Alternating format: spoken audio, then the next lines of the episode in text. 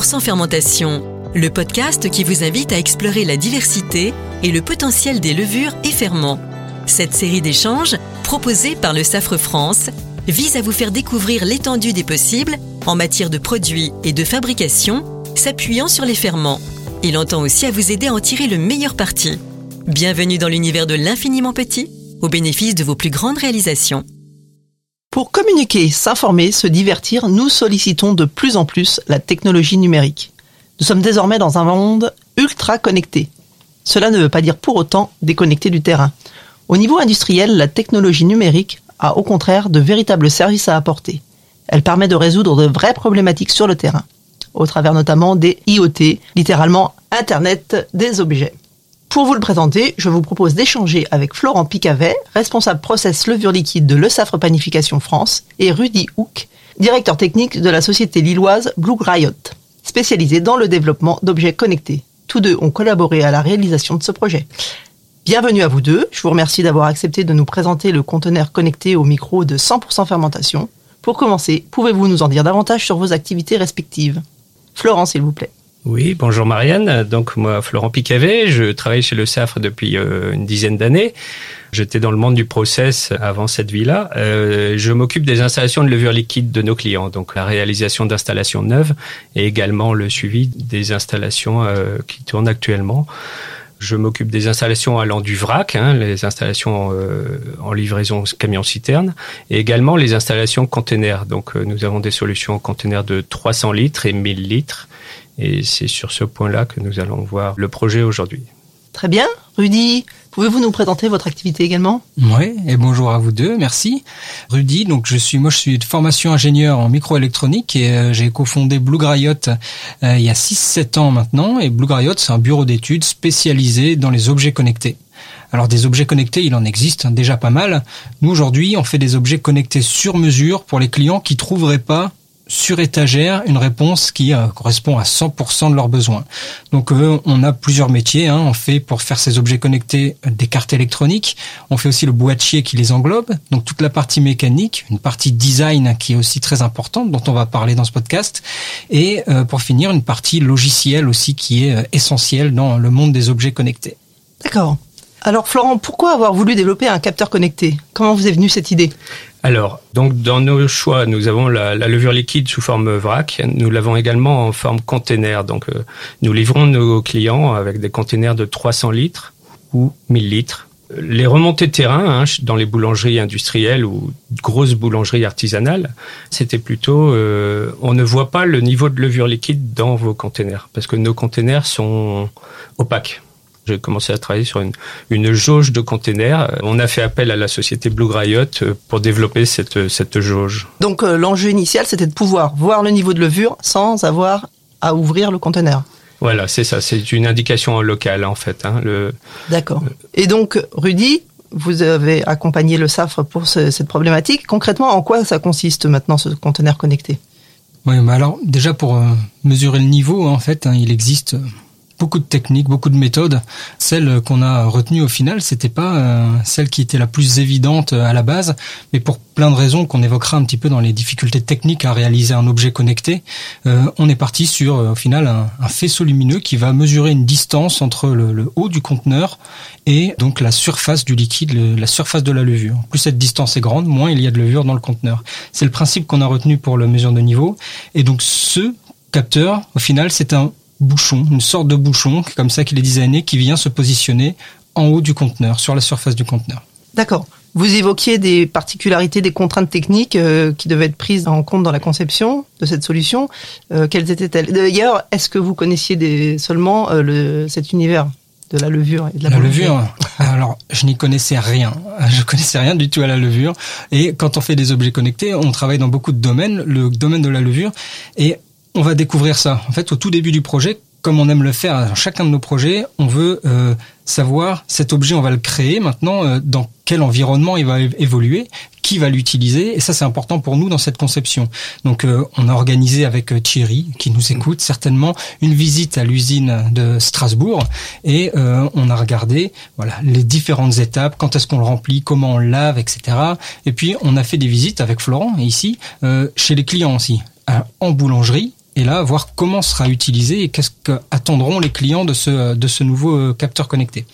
Le cahier des charges au final, il est, je regarde Florent en riant, hein, mais c'est complexe parce que dans ce cahier des charges, qu'est-ce qu'on va faire? Il faut qu'il soit amovible ce dispositif, donc on va pouvoir euh, l'enlever, le remettre sur un autre conteneur. Il faut faire attention aux emplacements parce qu'on n'a pas le droit de se mettre où on veut sur le conteneur. Ensuite, il faut faire attention aux températures parce qu'ils me disent il va être stocké en intérieur mais aussi en extérieur l'été en plein soleil, euh, l'hiver il peut prendre la neige. Euh, on dit aussi qu'il faut faire attention à l'autonomie. Il va falloir au moins durer deux ans sur une pile. Et puis euh, j'en passe, j'en passe. À la fin, on me dit aussi que euh, attention, il va être gerbé, donc il doit pas dépasser une certaine hauteur. Et, même à la fin, on me dit qu'il faut qu'il passe au, lave-vaisselle. Donc c'est cet objet, vous voyez, il, y a beaucoup de contraintes dans, dans sa réalisation. Pour donner une idée, hein, l'échelle de température qu'on avait qu'on avait fournie à la société Blue Griotte, c'était entre moins 20 et plus 60 degrés. Ouais, c'est ah ça. Pendant deux ans. Euh... Bon, très bien, euh, effectivement, euh, beaucoup de contraintes, euh, presque un challenge. Et il fallait aussi qu'une une solution qui puisse être pratique pour l'utilisateur, j'imagine, et qui tienne compte de son besoin de mobilité. Florent, est-ce que vous confirmez? Oui, tout à fait. Hein. cette jauge en local, avec les technologies qu'on a maintenant, on peut la reporter sur sur un téléphone portable, par exemple. On peut téléporter l'information. Donc, euh, c'est pas uniquement une lecture en local.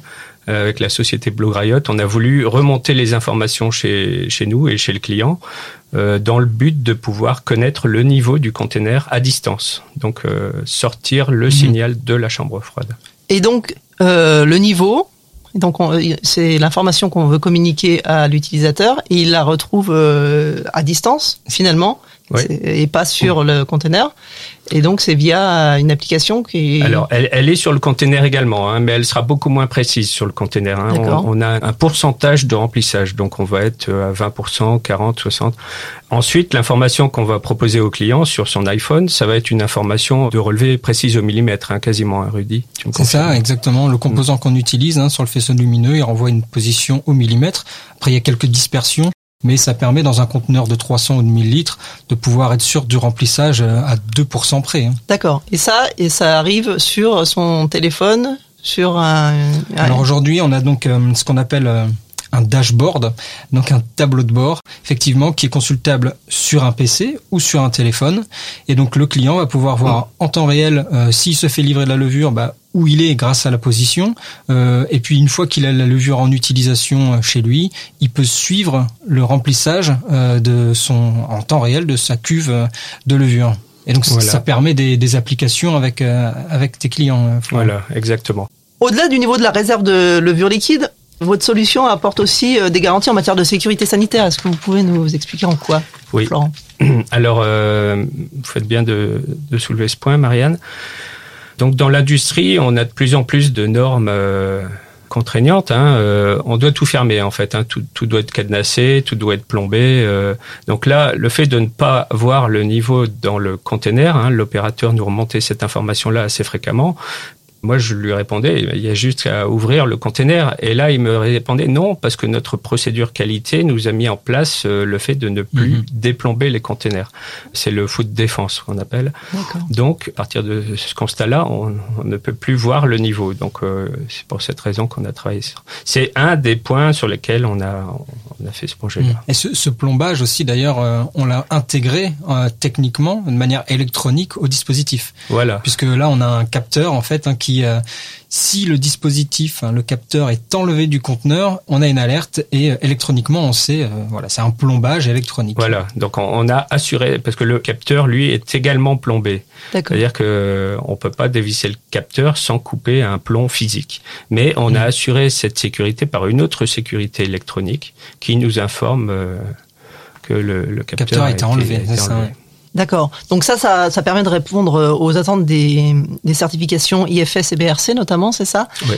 Et euh, autre sécurité, c'est une autre brique de votre conteneur, c'est de suivre aussi la température de mhm. la levure. Exactement, voilà. Donc euh, c'est vrai que le projet, on peut parler de briques. Hein, on, a construit ce projet brique par brique et on a ajouté euh, la, la, brique, on va dire, de la température. C'est-à-dire qu'on peut suivre la température du conteneur dans son enceinte, hein, parce que c'est la température de, de l'objet même hein, qu'on va relever. C'est pas la température de la levure, c'est la température du capteur lui-même.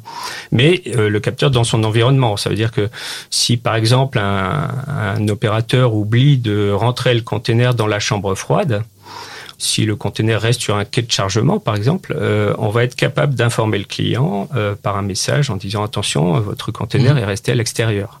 Il va falloir penser à le mettre au frais. Mhm. Voilà.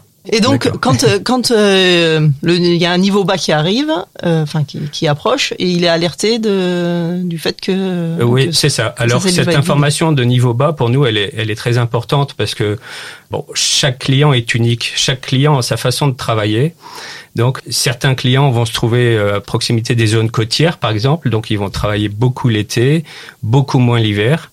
Donc ça va fluctuer. Les, les consommations de levure vont fluctuer. Donc nous, on a beaucoup de difficultés à anticiper le moment où le conteneur sera vide et à quel moment nous on peut récupérer le conteneur parce que c'est de la consigne. Donc notre but à nous, c'est vraiment de, de récupérer le conteneur vide le plus rapidement possible pour le remettre dans le circuit. Il faut savoir que quand nous, on utilise un conteneur chez un client, euh, on, on doit en acheter entre 4 ou 5. Hein. Donc euh, ce conteneur-là, c'est un conteneur qui a un coût parce qu'il est, euh, c'est pas le simple conteneur IBC qu'on peut trouver dans les industries. Hein. C'est un conteneur qui est un peu plus élaboré. On a une, euh, un fond de conteneur qui a une pente en fait, et on a la vanne de soutirage qui est sous le niveau bas du conteneur. Donc ça, c'est des particularités que, qui sont importantes pour nous. D'accord. Et donc là, je m'éloigne un peu du sujet, mais, mais c'est non, juste pour dire fait, que c'est dans le le- but, on est c'est dans de rapatrier le conteneur le plus vite possible. Très bien. Sur ces principes, je, je me permets, Florent, de rajouter que sur le principe de l'alerte aussi du, du niveau bas, il y avait euh, ici une idée hein, à l'origine qui était de se dire est-ce que euh, dans quelques années, si on est prêt, qu'on est euh, branché au système de Réapro, vous pourriez être euh, Voilà, en mesure de renvoyer directement de la levure voilà, ça c'est la finalité hein, du projet. Donc, euh, ça veut dire que d'ici euh, d'ici quelques années, si on voit que tout se passe bien à ce niveau-là, on va être capable de réapprovisionner automatiquement le, le stock du client. Comme cela se fait déjà sur, euh, par exemple, euh, les photocopieuses où, euh, Mhm. où on nous propose Exactement. automatiquement. euh, Voilà. C'est le même principe, c'est voilà. ça. Ouais, L'idée à terme, ce serait ça. hein. Je suis, euh, je me mets dans la peau d'un d'un de vos boulangers. Euh, je reçois une notification en disant il vous reste 20% de levure. Comme euh, elle met 48 heures à arriver, est-ce que vous voulez re- recommander de la levure aujourd'hui? Ce serait le schéma idéal. hein. Et donc vous, vous êtes confiant sur le fait que ça, que ça arrive un jour? Ah oui, tout à fait, tout à fait. C'est dans la, dans la ligne droite des choses, dans l'évolution. Voilà, c'est Apparemment, dans euh, aux 4.0, États-Unis, c'est hein, déjà ouais. le cas, c'est ça? Oui. Alors en fait, euh, on peut on peut dire que maintenant, hein, dans l'ère de l'industrie, euh, on ne va plus chercher l'information. On préfère que l'information vienne à nous. Euh, donc c'est un peu le but de, de ce projet-là, c'est que on n'aura plus besoin d'appeler le client pour savoir si son conteneur est vide. Mm. L'information viendra à nous directement. Mais pour lui, il a plus besoin d'y penser vraiment, en fait. Donc, Voilà. au niveau organisationnel, c'est sûr que ça, c'est un vrai bénéfice. J'imagine que l'ajout de cette technologie représente un coût supplémentaire pour votre consommateur. euh, C'est Ce projet-là, la finalité, c'est également de suivre la levure en dehors de nos usines. Ça veut dire que nous, on est fabricant de levure, on, on va vraiment euh, accompagner le client jusqu'à l'utilisation finale de la levure. Et c'est un petit peu ce que nous faisons là. Et puis je, je reçois en live les photos de l'usine, hein, réellement. Donc là, on est en train d'assembler les 650 produits euh, en ce moment. ah oui, donc la production est lancée. Quand est-ce que ça va être proposé à vos clients? C'est quoi la prochaine Alors, c'est quelque chose que nous allons mettre en place pour le deuxième semestre de cette année. hein. Et il faut savoir également que nous avons travaillé pendant deux ans sur ce projet, donc nous avons voulu protéger ce système euh, par le dépôt d'un brevet.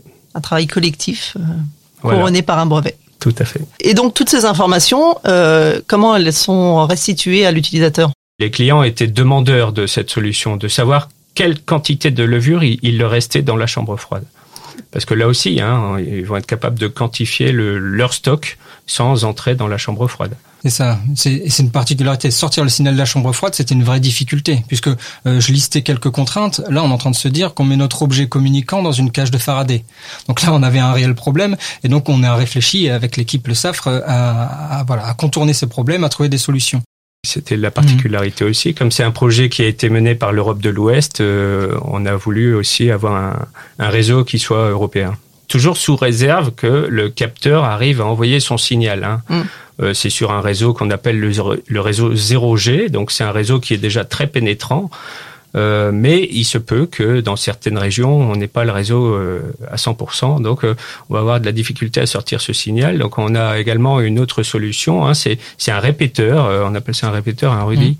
On, on, vient répéter le signal. Donc, on va, on va, de notre capteur, on va sortir de la chambre froide. Et une fois en dehors de la chambre froide, on va répéter le signal jusqu'au réseau. Mmh.